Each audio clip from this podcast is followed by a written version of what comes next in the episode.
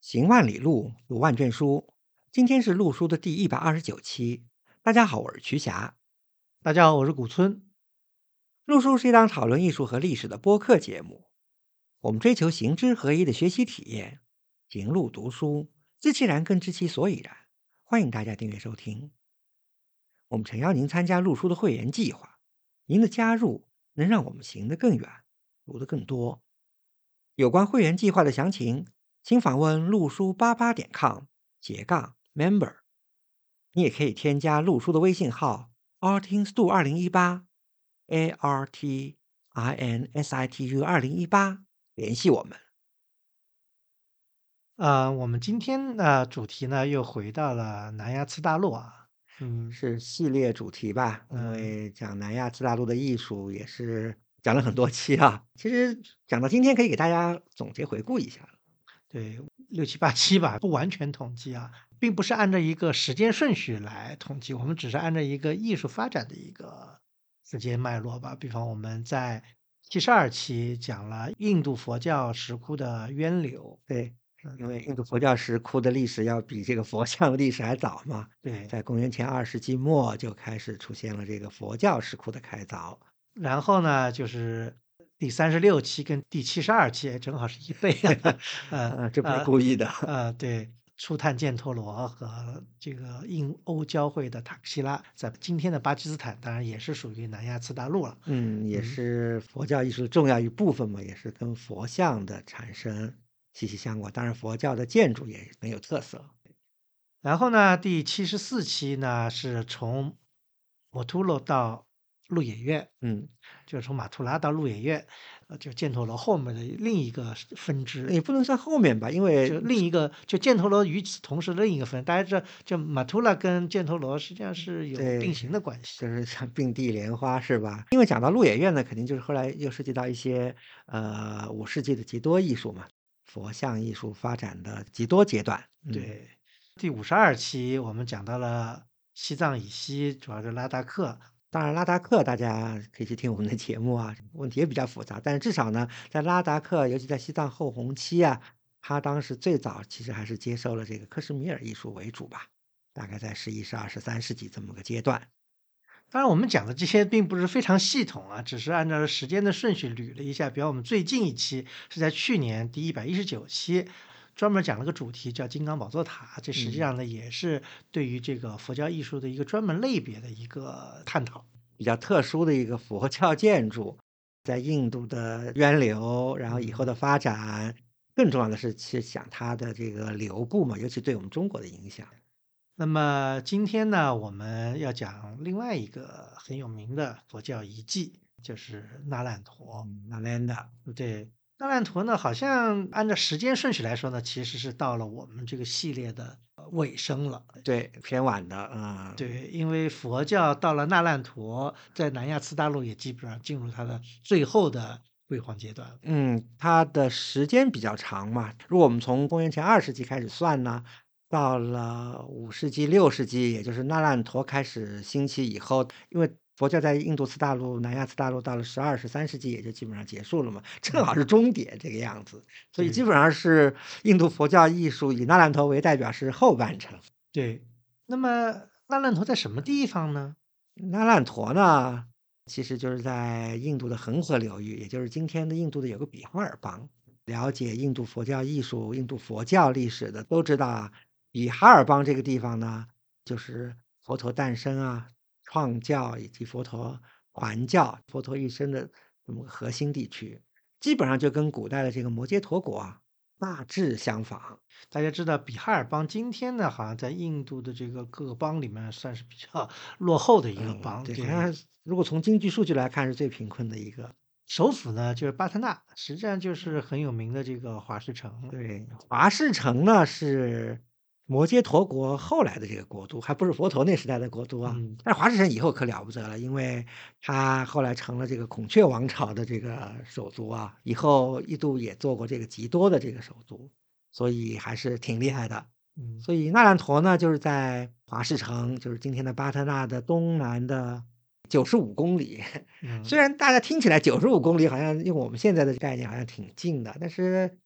嗯，大嗯。家了解在印度旅行，好像我总觉得开车要开三个小时。对，就是相当于就今天我们中国的旅行速度要乘个三的这个时间的这么对，个因为没有。高速。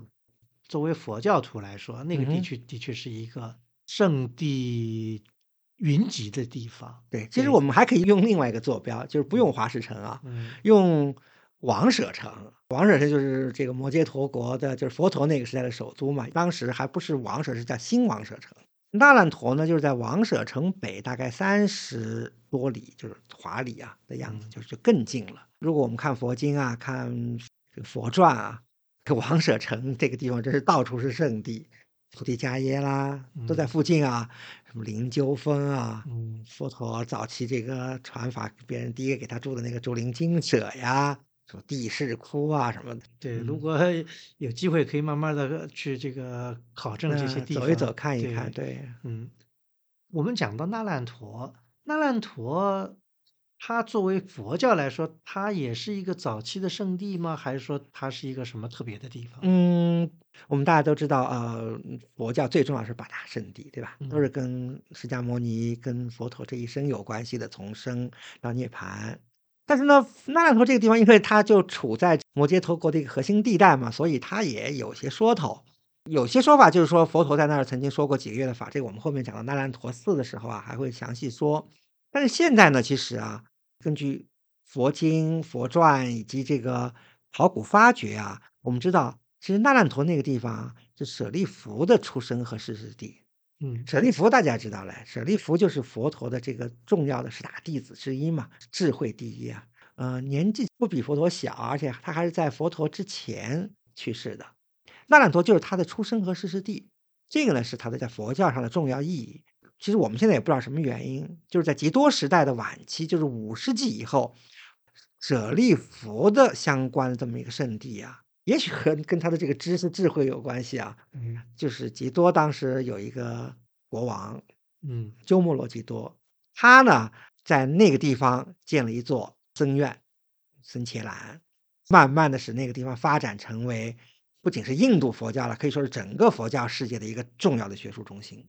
嗯，徐佳老师刚才用到了一个词叫僧伽蓝，实际上呢，我们讲那烂陀，那烂陀的全称呢，就叫那烂陀僧伽蓝。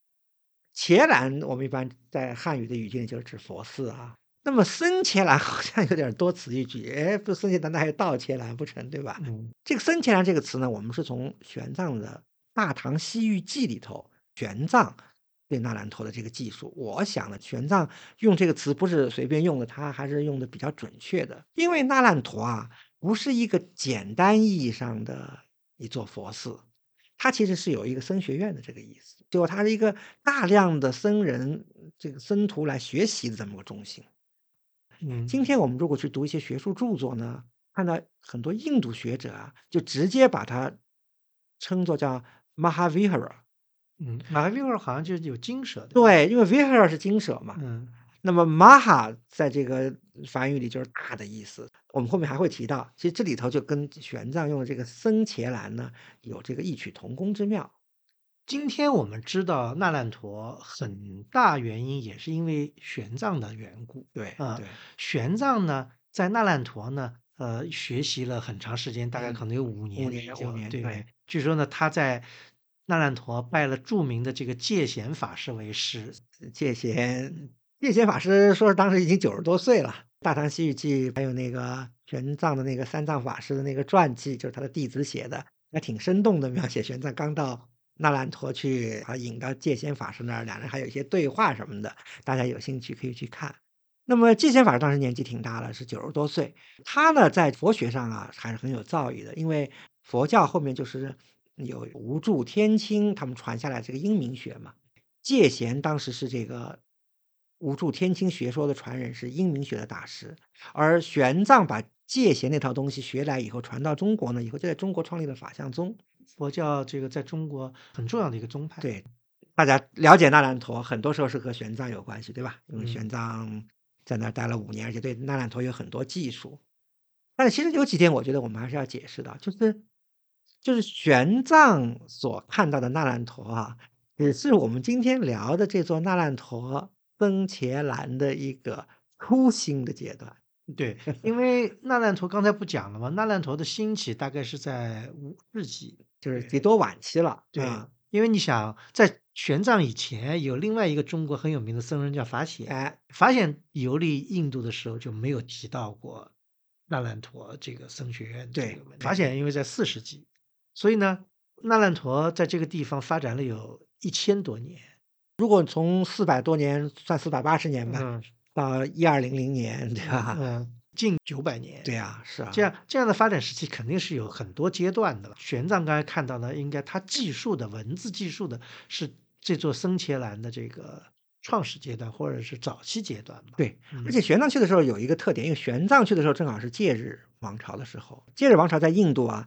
只有存在了不到半个世纪，但是戒日王呢还是挺信仰佛教的，而且在戒日王的支持下，当时那烂陀寺有一个大的发展，所以玄奘去的时候正好也是那烂陀一个大发展时期，一个就看起来都是挺繁荣啊，就是各方面都是、对欣欣向荣的这个时期，我们从玄奘技术中就能看到嘛。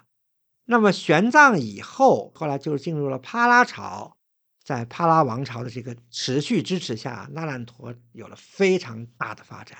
可以说，玄奘看到的还是那烂陀的这个幼年时期，以后那烂陀可能发展到最后要比玄奘看到大得多呢。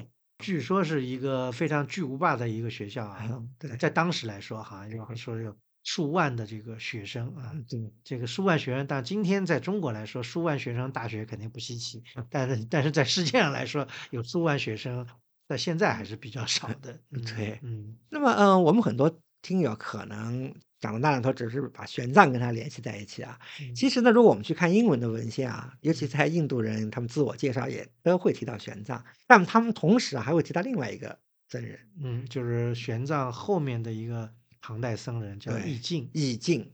其实呢，我们今天要多讲点儿这个易净的事情，因为玄奘的生平大家都非常熟悉，而且玄奘对于那烂陀的记述什么，这也作为我们后面要讲的这个那烂陀后面的考古再发现的一个非常重要的依据。其实呢，易净呢也是一个非常重要，而且在唐代，易净的名气跟声望也不亚于玄奘。易净啊，他是山东人，就是嗯今天济南那边，当时叫齐州嘛。说是在济南附近，就是长清那边啊，还有一座叫呃寺院叫四禅寺，寺就是一二三四的寺，禅就是禅宗的禅。说在四禅寺里还有一座唐代的经床，说还有一座易经的真身舍利塔。下回有机会我们也可以去探索一下啊。那么易净呢，他的生年已经到了六百三十多年了。就在六百五十五年的时候，在 非常有名的那个神通寺，嗯，这个神通寺就不用解释了啊，嗯四门塔的那个对龙虎塔、四门塔，对，在神通寺受的具足戒，也是受到了当时包括玄奘在内大批西游僧人的这个鼓励下呀，三十七岁的时候，快四十岁了，他和玄奘不一样，玄奘是完全来回都是走的陆路，对不对？嗯从西，对吧？对一直到这个中亚那边过去的。他是坐波斯商船从广州去的印度，从海路，对，来回都是海路，而且，这也是比较特别的，因为方向完全不一样。对呀，就说明当时的海路上的交通啊，已经非常的这个密切，而且还是波斯商人的船，非常发达了。所以你看，他是走了一年，六百七十二年到达了恒河的那个出海口，然后就开始在印度游历，在六百七十五年到达了那烂陀，然后他在那儿学了十年，然后才学成回国的，对，还是从海路回去对，去，回国好像又又在那个爪哇那边好像又滞留了一段时间。五六年呢，在那儿，对，啊、因为大家知道，其实东南亚那个，尤其爪哇岛，那不是也有很多佛教的哦，对那个时候也是佛国啊，整个一条线上全是这个这个佛地。当然，对他在这个东南亚爪哇的这个技术不是很多，大概知道一些情况。反正就是他在六百九十三年那时候年纪挺大了，六十多嗯岁了，又回到广州，然后被官方一路迎到洛阳。据说当时武则天还亲自到城门去迎接他，嗯，声势很大，因为武则天本来就是特别信佛嘛。啊，这武则天信佛，因为有政治原因嘛。后来朝廷呢还赐给了这个意境，也叫大唐三藏法师。其实这个 这个是 title 啊，这个是一样的。读到这儿，我总觉得这是一个有意模仿。玄奘叫大唐三藏法师，对吧？这个意境也叫大唐三藏法师。嗯玄奘去了大慈恩寺去译经去了，嗯易经呢就到了这个建福寺去译经，就好像在建福寺就去世的。对嗯，因为意境也翻译了大量经典，因为他后来和玄奘、鸠摩罗什什么的就并称为这个四大这个佛经翻译家。而且还有一点，这个其实可以提一提的，我们现在都知道三藏圣教序，对不对？是当时唐高宗为唐僧写的，为玄奘写的。嗯，其实啊，就是在易净去世以后，唐中宗 也给易净写了一个三藏圣教序，叫《大唐中兴》或者叫《大唐隆兴三藏圣教序》，大家可以去了解一下。嗯。而且在北宋初年成书的《高僧传》《宋高僧传》里面呢，易经还排名第一，也是名头非常大的一个高僧。对，易经呢，因为他也翻译了大量佛经啊，而且易经呢，他也写了一本挺有意思的书，叫《大唐西域求法高僧传》。这书什么内容呢？就是他记述了从贞观年间，就是包括玄奘在内啊，到他写书的时候。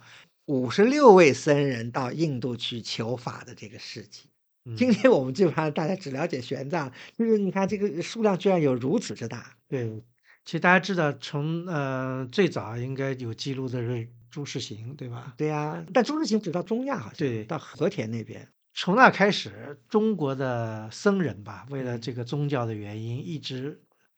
不绝于途的往这个西天去取经，但真正能留下记录的，甚至被大家后人能记住的，还真是寥寥无几啊。玄奘跟易净呢，是其中的这个佼佼者，嗯，而且呢，他们呢都去了那兰陀。